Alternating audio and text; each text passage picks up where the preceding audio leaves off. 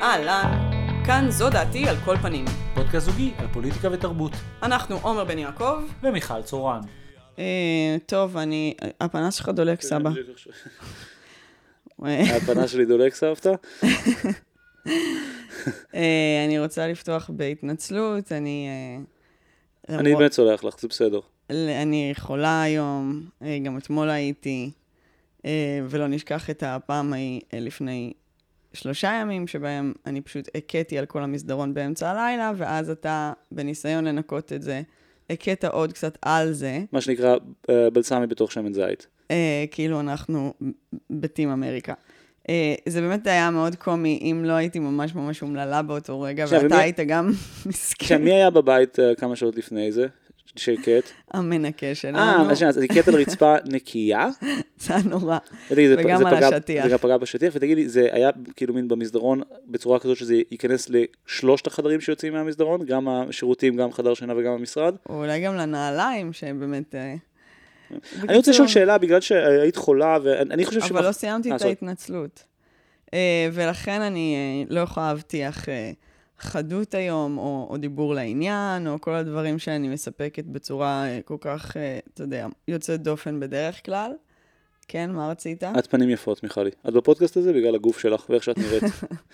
um, אני רציתי להעלות משהו בהקשר של המחלה. Uh, אני חושב שמחלות הן פשוט uh, משהו שקורה פיזית, אבל uh, אני התחתנתי עם מישהי שחושבת שהן סימן uh, לאיזו אינדיקציה מוסרית. אז אני רוצה לשאול אותך, מה, מה בעצם ה shortcoming המוסרי שבגינו את חולה? אני באמת אה, התנהגתי לא יפה לאחרונה. אה, אוקיי, אוקיי, יפה. אני לא רוצה לפתוח את זה בפני המאזינים, והמאזינות, מי שיודע, יודע, מי שיודעת, יודעת. אה, ואני מאמינה שזה עונש אה, על ההתנהגות שלי, ולכן זה התנקם בי. אבל למדת לקח שלך? אני חושבת שלמדתי אותו, אני לא בטוח. אני חושב שצריך עוד מחלה. אני אולי אשכח עוד חודש. אה, אה, אבל בינתיים למדתי אותו, לפחות ל... אתה יודע, כמה ימים הבאים, עד הסופש בטוח למדתי. תגידי, עכשיו שאת אומרת דברים כאלה בקול רם, זה עוזר לך להבין את הטמטום של הקו המחשבה הזה, או שזה כאילו, כתר- כתרגיל ריטורי זה לא עובד? זאת אומרת, את באמת חושבת שהחיידקים והקלקול קיבה הם אינדיקציה למשהו? לא היה לי קלקול קיבה. אה, אני פשוט, אה, כן, אני, אני עדיין חושבת את זה. אני חושבת שאני לא אומרת שזה עונש מוסרי מ, מאלוהים. אני אומרת שאתה איכשהו מתיש את המערכת שלך, וכשאתה מקדיש את הסאה, אז גם הגוף, אה, אתה יודע, מוקדש. והשיער. אני, אין לי הרבה כוחות, אז בעיה, בוא, מאמי, בואו נתקדם, בואו לא נתקדם. אני, זה, זה ממש, זה חלון קטן שייסגר. טוב, אה, חזרו הפיגועים, הפיגועים חזרו, נכון, אה, איך לא ראינו את זה בא. ויש לנו פה אה, רעיון עם ילדה אה, שגדלה בירושלים בזמן האינתיפאדה. מה, אני תספרי לנו. חושבת שזו ילדה שבאופן חד פעמי שמעה בום. לא, אבל... לא, צחקתי עלייך, זאת אומרת, את, את בעצם, זאת אומרת, את היית בירושלים בזמן האינתיפאדה. נכון, נכון. אה, זה עושה, זה, זה, לא זה, רק הייתי בירושלים, גם עליתי לא פעם ולא פעמיים על קו 18, את גם ש- ניסית להיות מחבל מתאבד, ולא קיבלו שהוביל אותך. אותי לחוג אה, אומנות במוזיאון אה, ישראל, ולכן אה, הקרבה שלי לפיגועים הייתה באמת אה, אה, מאוד מאוד מאוד מאוד אה, כן. קטנה. אה, אני הגעתי לישראל בדיוק בזמן האינתיפאדה, זאת אומרת, אני הגעתי חצי שנה לפני שפרצה האינתיפאדה השנייה, ו- ו- וזה מדהים בעיניי, כי כאילו מין זה יושב על המקום של Stranger Things, Member Berries, uh, זאת אומרת, זה בעצם, זה פיגועי נוסטלגיה.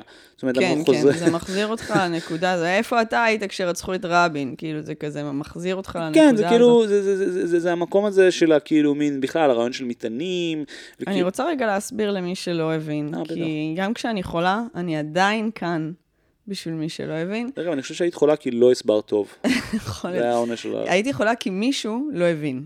מישהו אחד ביקום הזה, הוא לא הבין, ואני כשלתי בתפקידי. אה, אז, אז רק אה, אה, נסביר ככה שבשבוע שעבר התפוצצו שני מטענים בשני מוקדים שונים בירושלים בדיוק באותו זמן. זאת אומרת, הם עכשיו, הם עכשיו בעניין של, אתה יודע, של לתזמר את זה. כן. יש פה כבר עניינים את מתוכננים. רוב, רוב המאזינים שלנו ישראלים, זאת אומרת, זה לא שאת כאילו צריכה להסביר לקהל בחו"ל. אני רוצה להסביר, לא כולם. יודעים. ירושלים היא, היא, היא זאת אומרת, מאז 1967 היא תחת ריבונות ישראלית, אבל באופן היסטורי מעמדה... אל תתיש אותי היום. אה, אז אה, מה שקרה זה שאדם אחד נהרג ונפצעו 18 אנשים נוספים, שזה במונחים של השנים האחרונות זה הרבה. זאת גם בכלל זה המטען שהופעל מרחוק, זאת אומרת יש פה רמת תחכום, כן, ו- והתיאום כן, הזה הוא כן. נורא משמעותי כי זה בדיוק, זאת אומרת זה כבר קפיצה ענקית ממישהו, זאת אומרת יורד מהפסים ושולף סכין, זאת אומרת זה ממש נכון. סדר גודל אחר לגמרי. לא, ובפיגועים, במרכאות, שהיו לנו בשני העשורים האחרונים, כלומר, מאז האינתיפאדה השנייה, כן. אז לא היה סדר גודל כזה, של 18 פצועים ו- והרוג. היה פיצוי, אני חושב שאני זוכר שהיה, כן, כן היו שתי פיגועים, זוכר, פיגועים במובן של פצצה, אם את זוכרת בזמן אה, עמוד ענן, עופרת יצוקה, אחד מאלה היה, היה, היה, היה מטען באוטובוס בשאול המלך, זוכרת אה, התפוצץ לא מול בית הדר. דפנה, והיה גם, זאת אומרת, היו דברים, כאילו אירועי ירי המוזרים שהיו, אבל כן, זה ללא ספק, לא, זה דבר זה מאוד כיף, חריג, זה מאוד כיף מאוד, כבר כן. גדול. וגם היו עוד פיגועים מאז. אה, נכון, ויש כאילו דיבור של אה, אינתיפאדה שלישית באמת. כן, כן. אה, עכשיו, אני חושבת שאם אה, מסתכלים על זה באמת כאינתיפאדה שלישית, נקווה שלא, אבל אם כן, אז אפשר כאילו לראות באמצעי הנשק איזושהי עדות למצב הנפשי של האוכלוסייה כן. הפלסטינית בישראל, אוקיי? יש מין אבולוציה של הדברים. למשל, אתה יודע, האינתיפאדה הראשונה אה, אה, אה, עשתה שימוש בכלי נשק מאולתרים ובאבנים. כן, אבנים. כן, שנות ה-80, עידן האבן. בדיוק, בדיוק. uh, זה בעצם התנגדות שהיא לא מאורגנת, היא כאוטית, uh, היא, היא מעידה על ייאוש בעיקר.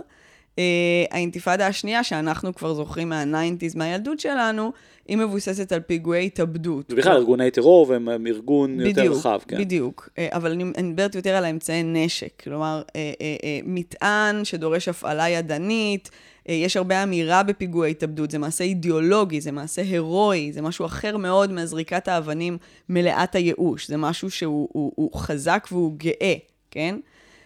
ועכשיו יש לנו משהו חדש, שזה באמת מטען אוטומטי, בלי שהיד שצריך לשלם בחייו, ופה יש כמעט ניכור כלפי המעשה, כן, ביחס לשתיים זה הקודמות. הפרטת הטרור. בדיוק, וזה כן. מעניין נכון, בעיניי נכון. לחשוב על הפלסטינים ועל, ועל, ועל ה-state of mind הפוליטי שלהם מול ישראל, לאור שלושת השלבים כן, האלה. זה, זה יפה, זה ניתוח מטאפורי יפה ומעניין. כן. אני, אני רואה, תמיד רואה את זה כמובן יותר מהצד הכאילו פוליטי-טכנולוגי, שאני כאילו מין אומר, טוב, אנחנו רואים פה איך כאילו, אחרי שנים שישראל הצליחה באמת אה, פשוט לפרק את ההתנגדות, ה, גם האלימה, אבל גם ההתנגדות הלא אלימה הפלסטינית, ולפרק לגמרי את ה, בעצם את ה... את ה, את ה, את ה נקרא לזה גם את התנועה הלאומית הפלסטינית לגורמים, אז בסופו של דבר מי היה יכול לנחש שלתוך הוואקום הזה ייכנסו אנשים עם כוחות ו- ויכולות יותר גדולים, כאילו בעצם מה שאנחנו רואים פה, הגובה האריות האלה וכל הדברים האלה, זה כבר דברים שהם... זאת אומרת, הם לא, הם לא מאורגנים מישראל. כן. אומרת, זה, זה, לא, זה, זה לא מקומי במובן הזה. זה כן, מקומי במובן זה הזה שיש אנשים סקייל. שפיסט אוף, והם אולי רוצים להיות חמושים, ואולי רוצים להיות כאילו מין לוחמי שלו, ואז הם מקבלים סיוע מרחוק, אבל אני, זאת אומרת, זה לא... כן, זאת זה scale אחר, גם, זה, אפשר גם לראות זה את זה. קפיצת גדילה, נקרא לזה ככה, וקפיצת גדילה ש, ש, ש, שמקורה אה, מחוץ לגבולות הארץ. נגיד, מה שקרה אחרי הפיגוע בירושלים, היה את כל הסיפור ש, שדלפו החומרים מהמצלמות, כן. של מצלמות האבטחה. זה סיפור לא, זה, זאת אומרת, זה, זה, זה, זה, זה, זה עשה רעש לרגע, אבל זה, זה מעניין. זאת אומרת, זה שאנחנו פעם ראשונה בעצם, ישראלים שומעים על זה שלפלסטינים, או לאנשים שרוצים לעזור לפלסטינים, יש access ללוחמה, זאת אומרת, אלקטרונית. זאת אומרת, זה, זה, זה, זה, זאת אומרת, זה לא... מישהו עושה כאילו איזה מתקפת uh, כאילו סייבר על האתר של uh, רשות ההסברה ושם כאילו דגל ישראל עם קרניים. זאת אומרת, על פניו, לכאורה, uh, גוף טרור חדר למצלמת אבטחה ישראלית שכנראה מופעלת לא על ידי נקרא לזה רשות התחבורה אלא מופעלת על ידי גופי ביטחון. עכשיו יכול להיות שהמצלמה לא מאובטחת במיוחד אבל אומרת, זה אנחנו כבר בסדר גודל אחר. אני רציתי להתחבר לזה בדיוק מה, מהכיוון המטאפורי דווקא מהצד הדיגיטלי זאת אומרת אנחנו פשוט עברנו לטרור שיש לו גם מימד אלחוטי דיגיטלי זה שזה מטען שמופעל מרחוק ו- ואני חושב שבמובן הזה זה, זה, זה, זה כן מעניין ו- ו- וגם זה, זה, זה גם מראה את, ה, את הדיאלוג שיש לטרור עם, ה, עם הכיבוש.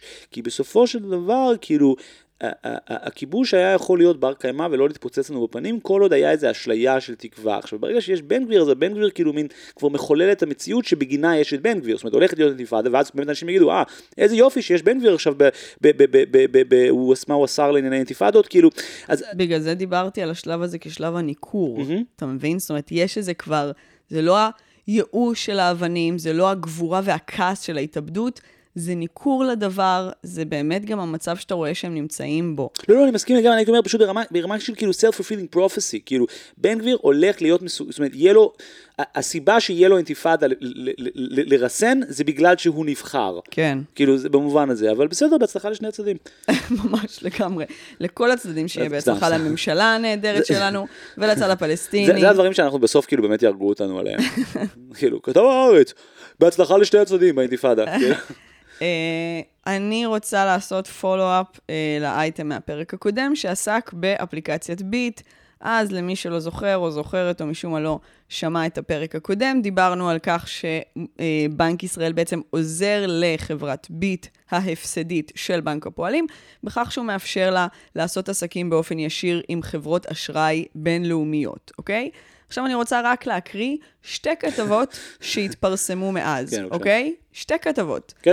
ב-22 לנובמבר, ממש לאחרונה, אה, נכתב באתר אייס, בנק הפועלים מתיישר לדרישת בנק ישראל, ביט בשינוי דרמטי. בהתאם לכניסה לתוקף של עדכון בנוהל בנקאי תקין 411, בטח. כנראה המהלך שבו הם מקבלים... אה, סעיף ההחרגה של ביט מ-. מכל העמלות של האשראי בין-בנקאי. משתמשי אפליקציית התשלומים הבנקאיות ובהן ביט התבקשו להשלים את הפרטים הבאים כדי להמשיך בשימוש בהן. שם מלא, תאריך לידה, כתובת, מגדר ומטרת השימוש באפליקציה. זה הכי חשוב, תזכור את זה, כן? במקביל לאימות מספר חשבון, בחשבון הבנק, אליו עוברים הכספים המתקבלים.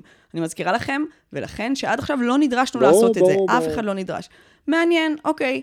אה, כותרת נוספת, מה-28 ל-11. כמה מפתיע, כן? אה, בנק הפועלים בהחלטה דרמטית, העמלות שתשלמו מהיום בביט. בנק הפועלים מתכוון להתחיל לגבות בקרוב עמלות בעבור השימוש באפליקציית התשלומים הפופולרית ביט, כאשר הגבייה עשויה להיות בעיקר מצד בתי עסק קטנים וזעירים, שמשתמשים בשירות לצורך קבלת תשלומים, וייתכן שגם משתמשים פרטיים שעושים שימוש רחב באפליקציה. זאת אומרת, למה הם ביקשו עצמאים. מאיתנו קודם פרטים? ברור. כדי שהם יוכלו לראות אם אנחנו עסק או לא, ואם אנחנו נכון. עסק, הם כן יגבו מאיתנו עמלות. אם אתה זוכר, אני פעם קודמת צפיתי שזה נכון, יקרה. נכון, זה מדהים. פשוט לא חשבתי שזה יקרה תוך שבוע, לא, שזה זה דבר גם- די מטורף. זה, זה מטורף, זה גם מדהים לראות איך זה כאילו מין בסופו של דבר, זה א' כל זה שה, שכל ה... זאת אומרת, מי, מי, זאת אומרת, זה לא, ש, לא שאת אומרת כאילו, אה, מס הכנסה התלבש על הדבר הזה, ועכשיו צריך לעשות disclosure. אתה צריך להגיד לאן הכסף הולך. לא, לא, לא, לא, זה לא about זה, זה הם רוצים להביא כסף, ואיך הם הבינו איך להביא את הכסף, מעצמאים. זה בעצם מה שכתוב פה. כן. בן אדם שאין לו מספיק כסף לקופה רושמת, אבל כן, יש לו זה. מהמניקוריסטית שלי, שמקבלת ממני. כסף נכון, באמצעות ביט. מהמורה לפילאטיס, מה- מה- מה- מהמדריך לספורט, מהפסיכולוגים העצמאיים, נכון, דבר מדהים. Um, אני דרך אגב משיק טכנולוגיה חדשה, אני קורא לזה קאשי, uh, זה, זה מין דפים כאלה, ירוקים, יש עליהם מספר, והמספר הוא אינדיקציה על השווי שלהם בשקל, ואת יכולה להעביר אותם בין אנשים ולקנות איתם טובין. אגב, זה לא אומר שהאנשים האלה מקבלים שחור, זאת אומרת, ביט ברור מוכרת כאמצעי תשלום אה, לגיטימי. בתוך חשבונית ירוקה אתה יכול לסמן לצורך העניין, ברור. בקבלה שאתה מוציא, שקיבלת תשלום דרך לא, אבל ביט. במובן הזה, אה, זה, אמרתי את זה בדיוק בהקשר הזה, זה מוכיח את הטענה שלך, זאת אומרת, הם אפילו לא, זה לא סוגיה רגולטורית, זה לא סוגיה שאת אומרת, אה, לא, לא, יש פה טכנולוגיה ש, שמנעה מהמדינה כסף, זה לא קשור למדינה, זה קשור לרווחים של בנק אבל הזה. זה, זה מדהים שדקה אחרי שהם קיבלו את. האישור הזה, זאת אומרת, כנראה שזה היה מהלך לחלוטין מתוכנן. זאת אומרת, לקבל את האישור מבנק ישראל, ואחר כך ללכת עם האישור הזה ולהשתמש בו בעצם כדי אה, אה, לגבות עמלות מהמשתמשים. נכון. אה, שזה באמת ציניות בהתגלמותה. Uh, וזה רגע טוב- טוב להזכיר שהפרק הזה הוא בחסות פייבוקס, הפתרון שלכם להעברות בין בנקים uh, בלי ביט. פייבוקס יותר טוב מביט. זה לא, פייבוקס. זה לא נכון כמובן. טוב, תחפשו פייבוקס ברדיו. תחפשו. זה ענק, תחפשו פייבוקס ברדיו. כן. Uh, תחפשו פייבוקס בספרים בספרייה. uh, אז uh, אני רוצה לדבר על נושא uh, אחר. בשבת האחרונה אורטל עמר חשפה סוף סוף את פניו של בנה תו פרינס, שזה שם שאני לא, כמו שאתה לא יכול להירגע מהילריה בולדווין, הילריה בולדווין. אני לא מצליחה להירגע מתו פרינס, מעולם לא הצלחתי, אבל כבר... פרינס בתוך רצף שמות הוא כשלעצמו דפוק. ב', השעטנז העברי לועזי הזה. זה בלתי נסבל. Uh, עכשיו, הפנים של תו פרינס עד כה אני רוצה טושטשו. שהילד שלנו יקראו שיר דילן. טוב. אה, זמרה כן, ביטלס. זמרה הריסון. זמ- זמרת הריסון, זה הבת שלי זמרת לא, לא הריסון. זמרת, זה לא בסמיכות, זמרה הריסון. לא, אני רוצה זמרת. לא, אבל אז זה נשמע כאילו טוב, זה... אני אמצא אישה אחרת לעשות את הילדים. לא. אתה לא יודע מה זה. מבנה סמיכות, כי אתה לא יודע עברית. זה אבל- אפוסטרוף זין? אה, בכל מקרה, אה, עד עכשיו הפנים של תו פרינס אה, טושטשו בתמונות שאורטל העלתה על הרשתות. אפשר, את צריכה להסביר לאנשים במי מדובר. אה, אני לא חושבת כי את שאני... פה בשביל מי שלא זה. זה- זה- זה- זה האישה שנשואה לפרינס הייתה? לא, אנחנו פשוט דיברנו עליהם בעבר, אבל אני אסביר שוב, אורטל עמר היא מין אשת תקשורת דמיקולו, היא הייתה נשואה לבן-אל תבורי, הידוע לכולנו מהצמד סטטיק ובן-אל, ובנו של שימי תבורי. אה, כבר נחשפו בעבר הקלטות קוליות ש... אה, תבורי שולח לעמר איומות, שבהן הוא אומר שהוא לא, לא רוצה לראות את הילד, זאת אומרת, אה, פרידה מאוד מאוד כן, מאוד כן, מהמכוערות כן. שנראו. ועכשיו בעצם, מה שקרה זה שאורטל כבר לפני החשיפה הודיעה מראש על הכוונה שלה לעשות את זה, אוקיי? היא אמרה, אני הולכת לחשוף את הפנים של תו פרינס. זה גרר תגובה זועמת. מה, היא עשתה פוסט? אני לא מבין, כאילו, מה זה קשת? יש קדימון? אה, משהו באינסטגרם, תעקבו, בסטורי. במוצ"ש, באינסטגרם. כן, כי עד עכשיו הוא היה חבוי מאחורי, אתה יודע, אימוג'י קקי כזה. לא באמת, כן, אבל, אבל לא. סמיילים, כמו שהרבה עושות. Uh, עכשיו, זה שהיא הודיעה על זה שהיא מתכוונת לחשוף אותו ביום הולדתו הרביעי, גרר את תגובתו הזוהמת של האבא בן אל, שבאמצעות עורכי דין... הוציא צו מניעה? ניסה, נ- כן, הוא ניסה למנוע ממנה לפרסם את התמונה של הילד. כמובן שהוא נכשל, כי אנחנו ביום הולדת ארבע ראינו את הפנים של הילד. כל המדינה. אה, אה, הוא נורא נורא כעס עליה, היא מצידה טוענת שהם הסכימו כבר מראש, כשעוד הם היו ביחד, שביום הולדת ארבע יהיה אפשר לחשוף אותו. בן אל... אה, אני לא מבין, כאילו, כשאתה influencer, אז כאילו, אתה לוקח, כאילו, בתוך ה prenup ובתוך הכאילו vows בחתונה שלך, כאילו, כבר מסכמים את תנאי האינפלואנסים, לא כאילו, יודעת. אה, בן אל בתגובה פרסם בסטורי תמונה של ג'וני דפ אה, במשפט נגד אבר הרד, וכתב שיש אלוהים והוא רואה הכל. לא כזה ברור מה אתה מתכוון. אה, עכשיו, מה שעוד יותר לא ברור לי זה המוכנות לחשוף את כל החיים שלך לעיני המצלמות, כולל באמת דברים איומים שאתה אומר על הבן שלך, אה, שאיתו אתה לא בקשר עד כן. היום אגב, אבל עד הפנים של הילד, כן? זה לא. זאת אומרת, כמעט אנחנו- כאילו הוא רק רוצה לקלקל לה. אני לא חושבת שהוא רוצה לקלקל לה, אני חושבת שזה משהו אחר. אה, ואגב, באמת, יש הרבה פעמים כאלה, וצריך לשים לב שזה הרבה פעמים מתנסח בקשר בין אה, גבר לאישה, כן? האישה הרבה פעמים רוצה לחשוף את הילד, והגבר אה, אה, לא מוכן, הוא מטיל איזה וטו על זה. ואני חושבת, זאת אומרת, יש לי איזו תחושה ש, שבאמת זה עניין מגדרי. כלומר, אה, אה, אה, אה, זה מעין הרחבה של העיקרון המיזוגני של צניעות נשית. את הילד לא חושפים, אוקיי? זה, זה, כי זה... כאילו רואים לך, אם רואים לך את הילד, משהו כזה. כן, זה איזה מין, אתה יודע, women and children כזה, יש כן, הרי כן. צימוד כזה. women and children. אני חושבת שזה אמצעי שליטה מסוים, שנראה לי לא קשור בשום צורה לדאגה של בן אל לרווחת הילד שלו, כי אם הוא היה דואג מזה, הוא כמובן המון דברים היה עושה אחרת, הוא כבר הוכיח לנו שממש לא אכפת לו. כן, הוא חרא אבא. הוא לא זה- בקשר עם הילד. אתה לא בקשר עם הילד, כן, ודחוף לא- לך, ואתה מפעיל עורכי דין כדי שלא כן, יראו כן. אותו. זה מדהים, לא, ואני זה חושבת. שבאמת יש פה משהו שהוא מיזוגני. אה, הרי, הרי, הרי גברים שוביניסטים מתייחסים בערך אותו דבר לילדים ולנשים, נכון? כן. זה קטגוריה, בגלל זה אמרתי, Women and children. women and children. כן. זה קטגוריה שהיא רק גברית, נכון. כן? אף אחד אחר לא יכול להתייחס לנשים וגברים כאותו דבר. זה גברים, ככה הם מתייחסים. זאת אומרת, זה האחר שלהם. האחר של גברים זה נשים וילדים.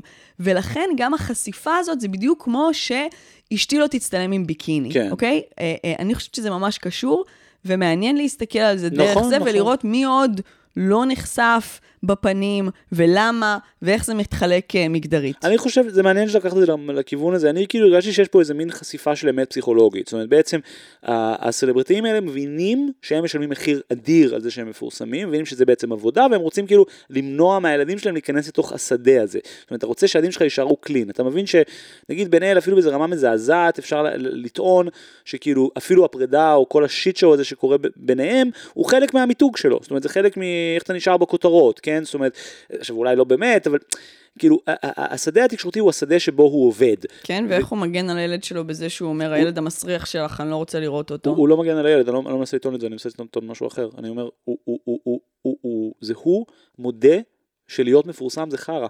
זה מה שהוא אומר. הוא אומר, אני לא רוצה שהילד שלי יהיה מפורסם, כי זה חרא דבר, ואני לא רוצה שהוא יהיה בתוך זה. אז, חושב... אז הסאבטקסט של זה, זה, זה דאגה לרווחת הילד. לא, לא באמת, זה, זה, זה, זה, זה משהו הרבה יותר כאילו מין... אמ, מין, כאילו, במובן מסוים כאילו כן, אבל זה לא באמת, כי באותו מידה זה כאילו מין, זה, זה כמו שאת אמרת, זאת אומרת, אנחנו ראינו שזה לא נכון, זה לא, לא about that. אני חושב שפשוט באיזה רמה בסיסית גם, כאילו, אולי, אולי, אולי, אולי זה בעצם המשך של מה שאת אומרת, שכאילו, מגדרית, היא צריכה את החשיפה, היא כאילו מבינה שה... בגלל שכאילו כאישה היא חייבת, זאת אומרת, זה, זה הנוכחות שלה, היא נחשפת החוצה. כן, הילד והיא חד בדיוק, הם. זאת אומרת, כן, גם כן, כן, לאנשים בדיוק. יש כאילו את ה-women and children, אבל בצורה בדיוק, אחרת. זאת בדיוק. אומרת שהילד הוא extension שלהן. ואם היא רוצה להיות דמות בתקשורת, היא חייבת גם להביא את הדבר הזה. זאת אומרת, זה חלק ממנה וזה חלק מ...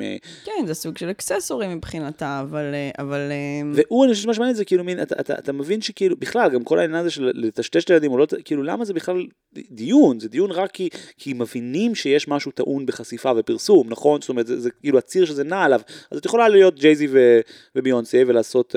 בלו אייבי, לתת לה חשבון אינסטגרם מהיום שהיא נולדה נגיד, או שאת יכולה לעשות את זה כאילו, יש כל מיני מודלים, אבל, אבל, אבל המשותף לכולם זה שכולם מבינים שפרסום זה דבר נורא מסוכן ונורא בעייתי. כן. אה, ולעניין אחר, רשת האופנה בלנסיאגה הסתבכה מאוד מאוד. אה, היא פרסמה את קמפיין החגים שלה, אה, כן, החגים מגיעים, שעורר סערה גדולה, בגלל שהוא כלל ילדות קטנות שמחזיקות אה, תיקים של המותג, שנראים בעצם כמו בובות של דובים בתלבושות BDSM, כן, עם כזה רצועות שחורות וכובעים ועיניים כזה איקסים. אה, אנשים מאוד מאוד כעסו על הקישור בין אה, אה, ילדות לרצועות אור. בלנסיאגה הורידו את התמונות והתנצלו, אה, והכל היה בסדר. או שלא, שלי יש שאלה לפני זה, שקשור ליכולת שלך להסביר לאנשים שלא מבינים. Um, אני דרכך התחלתי להתעניין באופנה לפני כמה שנים, אז אני יודע מה המשמעות של להגיד בלנסיאגה, אבל אולי תסבירי, זאת אומרת, כברנד, זאת אומרת, איך הוא שונה מהעולם של כאילו דברים אחרים. זאת אומרת, הוא, נגיד, זאת אומרת, זה נחשב מותג הרבה יותר פרובוקטיבי, נגיד ביחס, לא יודע, ביחס לשנל או משהו כזה, לא?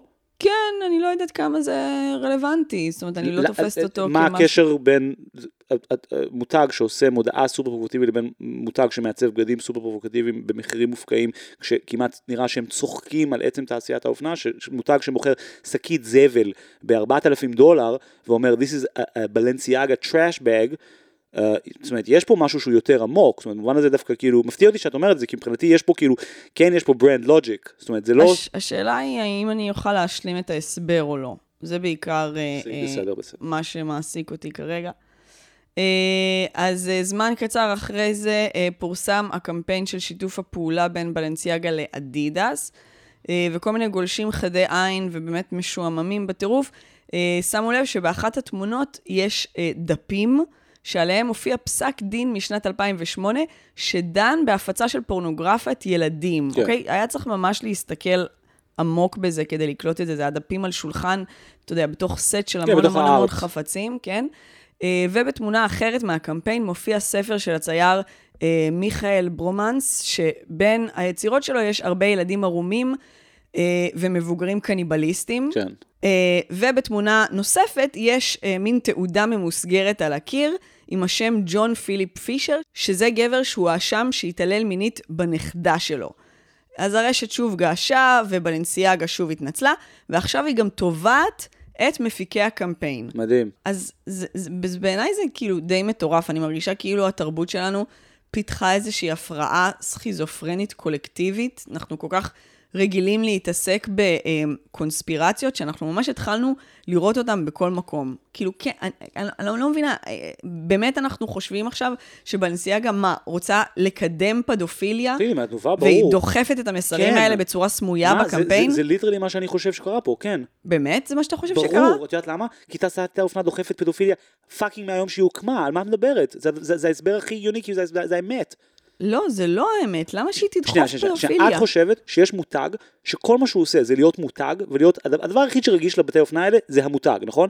הם הרימו קמפיין, ומה, מישהו לא הבין? זאת אומרת, הקמפיין קרה מאחורי הגב של המנהל קריאייטיב, במקרה הביאו את הדפים האלה, במקרה, תגידי מה את אה, גנופה? זה, זה, זה, זה, זה תעשייה שבנויה על הערצה לגוף הגברי הנערי, לכן ממגדירים נשים להיות בלי ציצים ולראות כמו נערים, וכל השפה של אופנה כבר 60 שנה היא פדופיליה, כן. כן, בלי, בלי ספק, כן, כן, כן. מה זה? אבל יש, מה שמיוחד יש פה זה שזה הבדל. יצא, זה נהיה אקספליסיט. יש הבדל בין אה, אה, אה, ל- לקדש את הגוף הנערי, לבין לשים על השולחן מסמכים של פסק דין, או לשים שם של מישהו שהתעלל בנכדה שלו? כן, אני... זה, זה ההבדל בין המילה implicit למילה explicit. וההבחנה שפתחתי איתה היא גאונית בעיניי, כי אנחנו באמת בתקופה סכיזופרנית. היום מותגי אופנה, השיח במקום כל כך קיצוני, שזה כבר צריך להיות explicit ברמה כזאת, ואני חושב שדרך אגב, זה הייתה ישיבת קריאייטיב. זאת אומרת, זה אין שום עולם, שא' כל אין שום עולם שבו קמפיין כזה אה, מאושר לפני שכל העולם ואשתו עבר עליו. זה דבר ראשון. דבר שני, זה ברור שזה הקונספט. זאת אומרת, למה לעשות את זה? הם משחקים עם, עם הפדופיליה, זאת אומרת, הם משחקים עם זה כאסתטיקה, והם פשוט חשבו שזה יהיה אירוני. אני לא חושב שהם עשו את זה באמת בשביל לקדם פדופיליה בעולם, אני חושב שהם עשו את זה כקריצה או איזושהי ביקורת על זה, אבל, אבל, אבל, אבל הקריצה הזאת יושבת על זה ש- it's fucking there. לא יודעת. הספר של הצייר שמצייר ילדים, אה, אה, אה, שהרבה מהם בעירום, אני, אני, אני קשה לי להאמין שזה... במקרה זה הוצמד לניירת על, על, על, על הפסיקות שקשורים להפצת צ'יילד פורן, ובמקרה זה יש שם ילד אחר ש... תקשיבי מה זה, זה במודע, הם פשוט עשו את זה במודע בקטע אירוני. תראה, המסמכים זה באמת קצת מוזר, כל השאר לא מוזר בעיניי, זאת אומרת, אני לא רואה את הבעיה שילדים יחזיקו את ה... את הבובות דובים האלה עם הרצועות. עזבי, בעייתי או לא, אני שואל אותך משהו אחר. בישיבת קריאיטיב, מה מקשר בין כל הדברים האלה? איך אתה מצדיק, איך אדם, אני מנהל קריאיטיב, אני בא ואומר, אני רוצה ילד, ילד עם חליפת... אני חושבת שזה היה מקרי. במקרה, במקרה כן. ילדים עומדים על מיטת כן, אור, במקרה. במקרה יש תחומים של פדופיליה, במקרה יש צלם, אה, צייר פדופיל, במקרה יש גם זה, זאת אומרת זה בכלל לא הרזון דטרה של הפרויקט, את בעצם מקבלת את ההכחשה שלהם, כן. אה, זה בדיחה בעיניי, סלורי, זה בדיחה, זה, זה מותג אופנה, הדבר היחיד שהוא עושה זה להיות מותג, כל מה שיש להם זה brand awareness, כל מה שיש להם זה awareness, אז זה הכל. הרעיון, שיש קמפיין שלהם, גם עוד קמפיין שהוא חלק מהתצוגות, כן? זאת אומרת, זה חלק מהסיזן, זה אפילו לא, תגידי, זה כאילו מין in between season, או סק, כאילו, לא, לא, זה, זה הסיזן שלהם. כן, המנהל, האחראי על הבלנסיאגה לא, לא, לא הבין את הקמפיין, הוא אמר, אה, אהבתי ילדים, צחוקים, יש קונספט מאחורי זה? אמרו לו, לא, זה סתם יפה, אחלה. תגידי, מה את גנובה? זה, זה קמפיין, בכוונה, זה מה שהם רוצים לעשות. הם רוצים להיות edgy, בגלל זה, שלי מקודם מדבר על המותג. כן, כי מותג שמוכר שקית זבל ב-4,000 דולר או ב-3,000 דולר, לא משנה, אז הוא בדיוק, זה, זה ה brand שלו. ה brand שלו זה to push the envelope. ה brand שלו זה לעשות דברים שהם כאילו הכי הכי הכי הכי trashy, כאילו בגבוה. לדוגמה, לעשות child pornography, זה הדבר הכי cheap בעולם, נכון? זה כאילו העולם הכי אפל, אבל זה בלנסיאגה. זה הקמפיין. הם במובן הזה התביעה שלהם, של החברה הזאת, זה קורע מצחוק. זה כמו הסצנה הזאת בקזבלנקה שמגלים שה, שהשוטר מהמר בתוך הקזינו שהוא אמור לסגור. אה, זה, זה, זה, זה בדיחה. אני, אני, לא, אני לא יכול לדמיין שום עולם של מותג אופנה בקנה מידה כזה. מאשר קמפיין בלי להבין מה כל אספקט שלו עד הסוף. פשוט נראה לי בלתי סביר בעליל, ואם כן צריך לפטר את מנכ"ל בנציאגה. זאת אומרת, זה אומר שהוא מאשר קמפיין בלי לבדוק אותם, והוא פייל. לא יודעת, אני, אני מרגישה שכאילו, מה, הם מנסים לטפטף לנו אידיאולוגיה דרך שמות שאף אחד לא מכיר? זה לא אידיאולוגיה, זה משהו אחר. את, בוא נעשה את זה הפוך. דמייני את הישיבה. דמייני את הישיבת קריאיטיב. איך היא עובדת? את יודעת איך ישיבות כאלה עובדות, אפילו ברמה של סט, כן, נגיד סרטים. את, אין דברים שהם סתם, נכון? כי אתה בונה את הסט, אתה צריך לבחור כל אספקט. למה לשים ציור כזה ולא של הופר? אתה צריך לתת דין וחשבון על זה, אתה צריך לעבוד עם הארט דירקטור ולהגיד לו, האסתטיקה פה היא משהו. ואז בונים דף השראה, ואז בונים דף מקורות, ומביאים 40 ציורים לבחור מהם. איך בוחרים? מה, סתם הוא הלך לטייט ככה ובחר באקראי? אבל הם הניחו שאנשים ממש יעלו על זה ויסתכלו על הדפים ועל מה שכתוב בהם ועל הצייר הזה. אני לא חושב שאופנה ואומנות עובדת ככה, אני לא חושב שהם מנסים בהכרח לכוון, אני חושב שהם מנסים to put out a product שיש לו אסתטיקה נורא קוהרנטית, לכן אני לא קונה את זה שהאסתטיקה לא קוהרנטית, כל מה שהאנשים האלה עושים זה אסתטיקה קוהרנטית. וראינו איזשהו piece of art, ככה מתייחסים ל, ל, ל, גם לברנדים האלה, כן? עכשיו, יכול להיות שזה לא מוכר, יכול להיות שזה כן מוכר, אבל אני אומר, הדבר הזה יש לו קונספט אחיד. מישהו ישב בחדר ועשה פיץ' על זה, והפיץ' הזה, זאת אומרת, לא במקרה, כאילו, מה, זה נראה לך, מה, מישהו הדפיס במקרה דפים מהחוק, ובמקרה זה יצא על הפצת תמונות עירום של ילדים, במקרה. כאילו, לא יודע. כאילו... אני, חושב, אני חושב שמה שאת לא מבינה במה שאני אומר, או שאת לא מסכימה, סורי, זה שאני לא חושב שהם עושים את זה בשביל אידיאולוגיה. אני חושב שהם עשו את זה בקטע אירוני, כי הם אוהבים להחצין את, את, את המודחק שיש בתוך אופנה. לדוגמה, פעם שלישית, למכור שקית זבל. כהוט קוטור זה, זה חתיכת דבר, כי אתה אומר, זה בדיוק האסלה של דושאן, נכון? זאת אומרת, זה לבוא ולהגיד, זה אומנות, למרות שזה לא, זה אופנה, למרות שזה פדופיליה. זה, זה אותו brand logic, ולכן הניסיון שלהם עכשיו להכחיש את זה נראה לי מגוחך, כן? אם זה הפקטורי 54 הייתי אומר כן סבבה הם סתם סתומים, הם לא מבינים מה קרו, אבל מותג אחד מה top 5 מותגים בעולם, שכל הערך שלו זה להיות מותג, אה, טוב, יכול להיות, לא חשבתי על זה ככה, אני, אני, זה קצת, אה, זה, זה, זה מוזר לי, אבל... אה, כמו שתגידי, ה heroin chic, לא חושב שזה באמת קשור לכאילו אהבה לרזון, זה פשוט באמת היה הרבה הרואין בניו יורק ב nineties, ואתה אומר, כן, אבל, אבל קייט מוס לא הייתה על הרואין, נכון?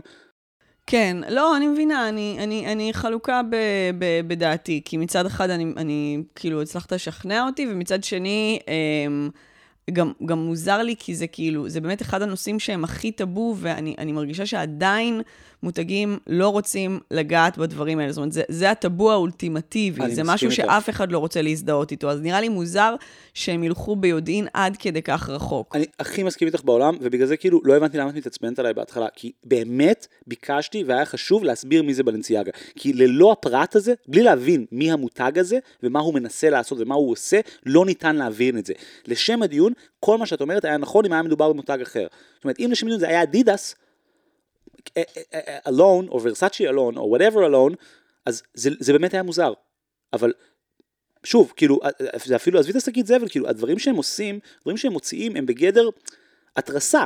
אבל לא התרסה כזאת, שקית זבל ופדופיליה זה שני עולמות לחלוטין שונים. Uh, when you think about it in the grander scheme, שאתה מתחרה עם מעצבים שיושבים ותופרים פייטים uh, של יהלומי סברובסקי ביד, בעיניי, לשים שקית זבל על, על ה runway, זה, זה, זה המקבילה האסתטית של זה, ולכן לא מפתיע אותי שאחרי כמה שנים של ההקצנה האסתטית וההקצנה, whatever שהם עושים, זה מגיע גם לשם, ברמת הקמפיין, זה לא מפתיע אותי, זה, אני יכול לדמיין את הישיבה.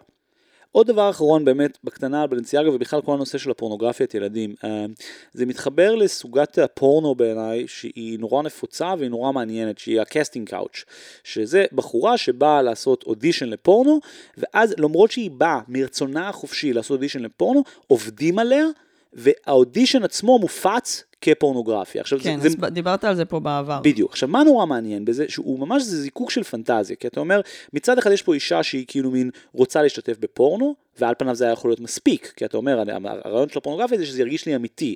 אז הנה, יש פה מישהי שהיא רוצה לעשות את זה, היא באה לאודישן, ואני כאילו, זה, אבל זה ש, בזה שמפרסמים את האודישן, אה, כנגד רצונה, ובעצם כאילו לפחות בנרטיב של הפורנו הזה היא לא מקבלת עבודה וכאילו uh, בעצם דפקו אותה, כן, זיינו אותה באודישן וזה עכשיו הפורנו שיהיה עליה לכל החיים והיא לא קיבלה על זה שקל, בעצם מראה שהפנטזיה הזאת מחייבת גם בעצם שלילה של consent. זאת אומרת, מה שהופך את, את, את ה casting couch לסקסי ומחרמן עבור גברים זה שלמרות שהיא שרמוטה שרוצה להיות בפורנו, עדיין דפקנו אותה ועדיין הוצאנו את הפורנו כנגד האישור שלה, כן. כנגד רצונה. ואני חושב שהקמפיין של זה נוגע גם בדברים האלה, זאת אומרת, הוא, הוא נוגע בדיוק בדיוק במשחקים ובניסיון להנכיח מהו קונסנט ו- ו- ו- ואת המשחקיות של קונסנט, במובן הזה אני באמת מתקשה להאמין שזה קמפיין לא, לא מכוון, כי, כי, כי, כי, כי כל הדברים האלה ביחד נוגעים בדיוק בדיוק בנקודות האלה, כן? זאת אומרת זה ילדים שלא יכולים לתת קונסנט, עושים משהו שכאילו מין השפה שלו BDSM היא רק של קונסנט, נכון? היא רק של הסכמה, מה כל אחד אוהב, זה, זאת אומרת אז יש פה מין ממש, אה, זאת אומרת, זה, ממש hits it on the head, וזה נוגע באיזה נקודה מינית נורא משמעותית, ולכן אני, שוב, אני מתקשה להאמין שזה לא אמיתי. אבל בסדר. Um, אז uh, ביום חמישי בעצם יצאה הודעה די מעניינת ששלושה גופי תקשורת עצמאיים בישראל uh, מתאחדים לכדי אחד. Uh, מדובר בעין השביעית, אתר הביקורת תקשורת די, די מדהים שפעיל כבר המון המון שנים. המקום הכי חם בגיהנום. Um, שבעצם אנחנו מכירים כגם כבעצם גוף מחקרי, תחקירים עצמאי, אמ, ושקוף, שהוא בעצם סוג של אה, גם גוף תחקירים, כאילו יותר גוף אה, מעקב, אבל גם גוף שבעצם עושה עבודת עיתונאית אה, תחקירית במודל של עמותה, שלושתם, אם אני מבין נכון, הם עמותות, נכון? כן, רק לחדד, שקוף והעין השביעית התאחדו כבר לפני כן, זאת אומרת, הם כבר גוף אחד, ועכשיו רק המקום הכי חם בגיהנום מתאחד. וואלה. יחד איתם, כן. אבל הם לא, זה לא, זאת אומרת, יש להם אתרים נפרדים, הייתי באתר ששקוף לפני יומיים, הוא לא אתר של העין. כן, אבל הוא כולל בתוכו את העין השביעית. אה, אוקיי. אה, זה כבר אה, איחוד שקרה לפני כמה שנים. אה, בעצם שקוף זה יותר, התחיל כגוף באמת לשקיפות ממשלתית ומדינית, אתר שדחף בעצם גופים, נכון, נכון, אה, נכון. לשתף עם הציבור כל מיני דוחות נכון, שלהם. נכון, ואז הם עושים בעצם, הם עושים בעצם תחקירי, כאילו, freedom of information, נכון, נכון. הם, הם לא רק עושים תחקירים, אני חושבת שברגע שהם צירפו את העין, הם גם נהיו גוף עיתונאי, אבל במקור... אורי בלאו גוף... כתב שם היום, זאת אומרת, אורי בלאו, זה המקום היחיד שהוא כותב בו, מה שאני יודע היום. כאילו, כן. תחקירה, הוא עושה תחקירים בשביל שקוף, וזה משהו אמריקאי. כן, אבל לפני כן זה באמת היה גוף שהמטרה שלו... הייתה לחתור לשקיפות בין האזרחים לבין השלטון, לבקש שיפרסמו ויוציאו לאור כל מיני דוחות, כל מיני פרוטוקולים של ועדות, שבעצם האג'נדה שלהם היה שהציבור צריך כן, שקיפות לדעת. אה, כן. אה, וזה אה, באופן טבעי מתחבר עם העין השביעית, שזה, שזה גוף שבאמת הנושאי סיקור שלו, הם, הם, אה, הם נסובים סביב אה, באמת אה, תקשורת. כן, זה בעצם גוף מעקב על תקשורת. או בעיקר, ביקורת איך תקשורת. אה, והמקום הכי חם בגיהנום יותר קשור למגדר וכלכלה ותחקירים שקשורים באמת ל... אה, אתה יודע, אדם בן חברו, מה שנקרא. דרך אגב, רק אני אגיד, דבר מעניין לגבי המקום חם, הכי חם בגיהנום, הוא לא התחיל ככזה. זאת אומרת, אני בדיוק בעקבות האיחוד הזה הלכתי אחורה קצת לראות מה הם עוד הם עשו. דווקא הם התחילו כהרבה יותר, אה, נקרא לזה, הרבה יותר שמאלנים במובן הקלאסי והרבה פחות ג'נדריאליים. זאת אומרת, נראה לי שכאילו, אה, בגלל העזיבה של שרון שפורר את דה מרקר והמעבר שלו לשם, זה פתאום הלך למקום הזה, והיום גם מאשה אברבוך, זאת אומרת, זה גם רויטל חובד, זאת אומרת, יש איזה מין אה, חזית, אה, כאילו מין שעוסקת בנושאים האלה, למרות שבמקור זה לא בהכרח היה הליבה של, איך קוראים לה, עינב פישבאום, אה, עינב פישבאום? עינת. עינת פישמן, שזה לא היה בעצם הקור, זאת אומרת הקור דווקא היה הרבה יותר, הזכיר לי נורא את מה שדיברנו על מרץ, זה כאילו היה זכויות אדם, פלסטינים, זאת אומרת זה היה דווקא באיזה מין דת ומדינה, דיני אישות, דברים כאלה. כן. אז זה מעניין פשוט לראות את הציר, ה- הציר, זאת אומרת הציר הזה. כן. אה, אני עברתי קצת על הדוחות של שקוף, כי מעצם האידיאולוגיה שלהם, הם גם בעצם חושפים את הדוחות של עצמם. Mm-hmm. כלומר, אתה יכול לשבת, זה די מעניין, ולהסתכל על הדוחות, הכנסות והוצאות וואו, שלהם. כולל משכורות, כולל שמות של עובדים, כולל תפקידים. וואו, מעניין, אני, אני מניח שהרבה עמותות צריכות לעשות איזשהו סוג של disclosure במסגרת המינהל כן, התקין. אבל לא כנראה לא באתר ברמה- שלהם, כן, כן, בצורה כן. שאני יכולה וואו. להיכנס ולראות כמה המעצב מרוויח, ומי פרילנס ומי לא, זאת אומרת, זה ממש וואו. אה, חושף את כל הדברים האלה, אה, וזה די מרשים בעיניי שהם עושים את זה. מאוד. זה, זה, זה, זה אחד הדברים שמקומות כמובן הכי לא נאותים לחשוף. בעיניי פשוט הבעיה פה זה שאני אישית לא ממש אה, נתקלת בהם. אה, זאת אומרת, אני רק באמת ידעתי שהם עמותה כזאת, חשבתי שהם עדיין אה, עמותה לשקיפות, ושהם מנסים לגרום לנבחרי ציבור, אתה יודע, לחשוף כן. כל מיני דברים שקורים אה, מאחורי דלתיים סגורות, ואני מרגישה שאם אני לא נתקלת בהם, אז הם בבעיה, כי אני אמורה להיות הקהל המיידי את שלהם, רק באמת. רוצה לראות דוחות ולעבור עליהם. לא רק דוחות, אבל אני אמורה להיות חשופה לזה. זאת אומרת, אני לא, לא היה לי מושג ש, שהם גם עושים עיתונות, ולא לא היה לי מושג על, על, על המיזוג עם העין השביעית, שכבר קרה לפני כמה שנים. אה, ו, ובמובן הזה, אה, אתה יודע, שקיפות, שקיפות, אבל, אבל, אבל אתם נשארים בנישה הקטנה לא, שלכם. זה, זה קצת לא פייר. אה, זה לא פייר כי, כי, כי זה לא לראות את התמונה היותר גדולה. והתמונה היותר גדולה פה היא שהעיתונות העצמאית הזאת עלתה עם הפייסבוק. מהרגע שמת ה home page היה שלב שאני התחלתי לעבוד בתקשורת ישראלית, ה home page של ynet היה מקבל מספרים שלא קיימים באינטרנט היום. זאת אומרת, באמת, זה היה מספרים בדיוניים. היום אנשים לא נכנסים ל home page ים יותר, בגלל העלייה של הפייסבוק מ-2007-2008. הגופים האלה הצליחו סביב הרעיון של פוסטים ויראליים ולינקים ויראליים. זה שאתה יכול לתת לינק, ואם הכותרת שלו טובה, אתה תצליח, לא משנה אם אתה בניו יורק טיימס או בהפינגטון פוסט, הוא, הוא תנאי אפשרות לכל הדברים האלה. העין השביעית הוא מוסד עם היגיון, שמתחזק גם עורכים אותו אנשים מאוד זה. המקום הכי חם קם בתוך ה ecosystem המדיאלי הזה, זאת אומרת אין יקום שבו המקום חם, הכי חם בגיהנום יכול להצליח בלי פייסבוק או בלי טוויטר. זאת אומרת אין שום יכולת שמישהו יכיר את הדברים שלהם. עכשיו שקוף הם זהים לזה, פשוט עידן הפייסבוק דעך. או במילים אחרות, כל המודל הפצה של העיתונים האלה קרס. זה בדיוק העניין, מוד, עיתונאות בנויה לא רק על היצירה אלא גם על הפצה. בסופו של דבר עיתון הארץ, אחד מה benefit ים הענקיים שלו זה שלא רק ה home page זה שפיזית מביאים את העיתון לאנשים הביתה.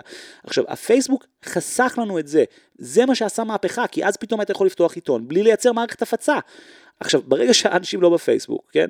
ברגע שאנשים באינסטגרם, איפה שאין לינקים, ברגע שאנשים בטיק טוק, איפה שבכלל אין הפניות, כן? בכלל, אין שום זכות קיום לאנשים האלה. בדיוק כמו שטייסטי, בון אפטיט, אה, כל אלה נעלמו בשנייה שאנשים הפסיקו לראות סרטונים ב- ב- ב- ב- ב- בפייסבוק. כן. זאת אומרת, המדיה היא המסר, ובהקשר הזה אנשים האלה, יש להם בעיה discovery. עכשיו בוא נחבר את זה אלינו שנייה, כן? בוא נחבר את זה למה שאת עושה בטיק טוק. זו אותו בעיה. אנחנו מפרפרים, את מפרפרת, עושה תוכן מדהים בטיק טוק, בשביל לקדם אותנו, ואנשים רואים אותו. והוא לא מתרגם לכניסות. כן. זאת אומרת, אנשים צורכים את הפודקאסט שלנו דרך הקידום שלו. עכשיו, פעם זה לא היה ככה, פעם אם היית עושה כתבה ויראלית, אם שרון שפורה הייתה מביאה כותרת פסיכית על הנאס, זה היה מתפוצץ, והיו באים יותר אנשים לכתבה הזאת מאשר אי פעם באו למקום חם הכי חם בגיהנום, ופתאום המודעות שם שוות המון כסף. That reality doesn't exist anymore. It doesn't exist anymore. זה הסיפור פה. וההאחדה הזאת היא נורא מעניינת, כי היא בעיניי, וזה מה שאני רוצה להגיד, שהיא מראה את העתיד של העיתונאות. זאת אומרת, בסופו של דבר, איחודים, שיתופי פעולה ועמותות, כן? זאת אומרת, מי שמנסה לעשות מודל עסקי באופן עצמאי, נכשל, מי שיכול להצליח זה רק עיתונים גדולים. ובתוך השדה הזה הם צריכים, יכולים לשתף פעולה עם עמותות שיעבדו ביחד בשביל לעשות תחקירים. וזה באמת מודל ש, שמאוד מצליח היום, גם התחקיר שאני הייתי מעורב בו בפרויקט פגסוס על NSO היה כזה, מי שארגן אותנו הייתה עמותה. נכון, פשוט עמותה בינלאומית שמשלבת עיתונים מכל העולם. אבל, אבל, אבל, אבל, אבל היא עמותה, זאת אומרת, הם עמותה פריזאית, שמה שהיא עשתה זה להגיד לנו, רוצים להיות חברים? נבנה לכם מערכת תקשורת. זאת אומרת, זה כל מה שהם עשו, הם תיאמו בינינו, כן? Mm-hmm. they brought us together, כן? נכון? כן. Um, לא מזמן ג'ף בזוס אמר בריאיון שהוא מתכוון לתרום את רוב הכסף שלו לצדקה במהלך חייו. Uh, כמובן שהוא מאוד מתעניין בארגונים שנלחמים במשבר האקלים, כן. שאותו הוא עוזר לייצר ולהחריף. זה מעניין אותו. בוודאי. Uh, זו כמובן גם הצהרה שבאה אחרי שאשתו לשעבר uh, תרמה הרבה ממניות אמזון שהיא קיבלה בהסכם הגירושים שלהם לצדקה. אז הכל פה כמובן מאוד ציני, הוא גם מנסה להחזיר לה ולהראות, ויש פה הרבה דברים ברקע, אבל אה, זה לא מה שבאתי לדבר עליו. מה שאותי מעניין פה זה מגמה של אנשים עשירים, שבעקבות התגברות הביקורת על הקיום שלהם, שוב, eat the rich וכל התנועה הזאתי, אז הם מנסים לייצר את עצמם כאבירי המוסר, כן. או פשוט אנשים שבסך הכל הם בצד שלנו, האזרחים הפשוטים. אז אני רוצה אה, לתת כמה דוגמאות, זה נכון כמובן לגבי בזוס, אה, וזה נכון גם לגבי טיילור סוויפט אה, אה, והסערה של טיקט מאסטר. כן, בטח. אז אני אסביר רגע מי שלא שמעה או שמע, זה היה סיפור גדול בשבועות האחרונים. טיילור הכריזה על סיבוב הופעות לקידום האלבום החדש והמאוד גרוע שלה, אה, אה, וזה אה, סיבוב הופעות שבא אחרי, אה, אה, בעצם, אני חושבת, שש שנים שלא היה לה שום סיבוב הופעות, אז זה כאילו מאורע גדול. אה, אה, ובעצם האתר שמוכר את הכרטיסים, שזה טיקט מאסטר, קרס, בגלל שהמון אנשים באו לקנות כרטיסים. כל הסוויפטיז, נכון? ככה הם יקרים? כל ה Swifties, באמת, העלו טיקטוקים שהם בוכים בהיסטריה.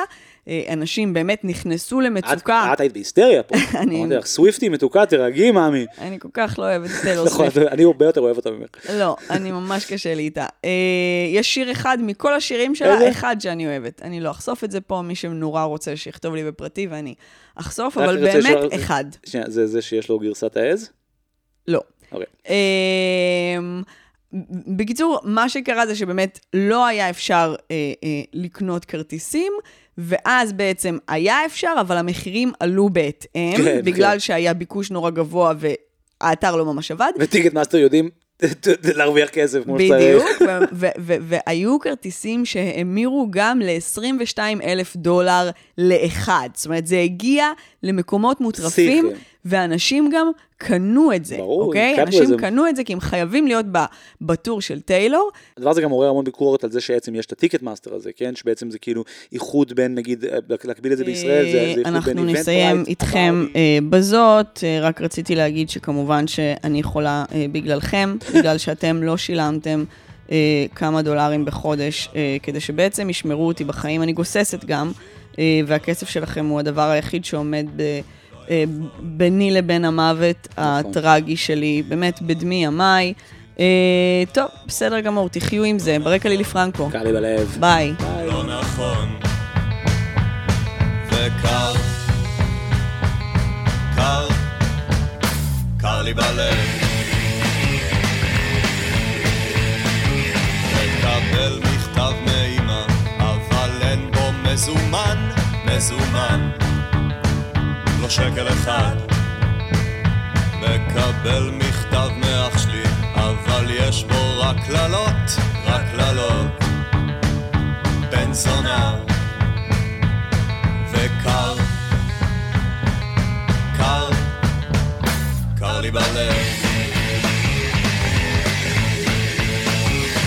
חיפשתי קצת תשובות וקיבלתי רק אמת אני לא מאמין לזה לא מאמין לזה.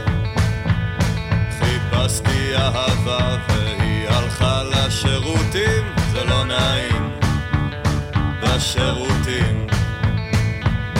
וקר, או קר, קר לי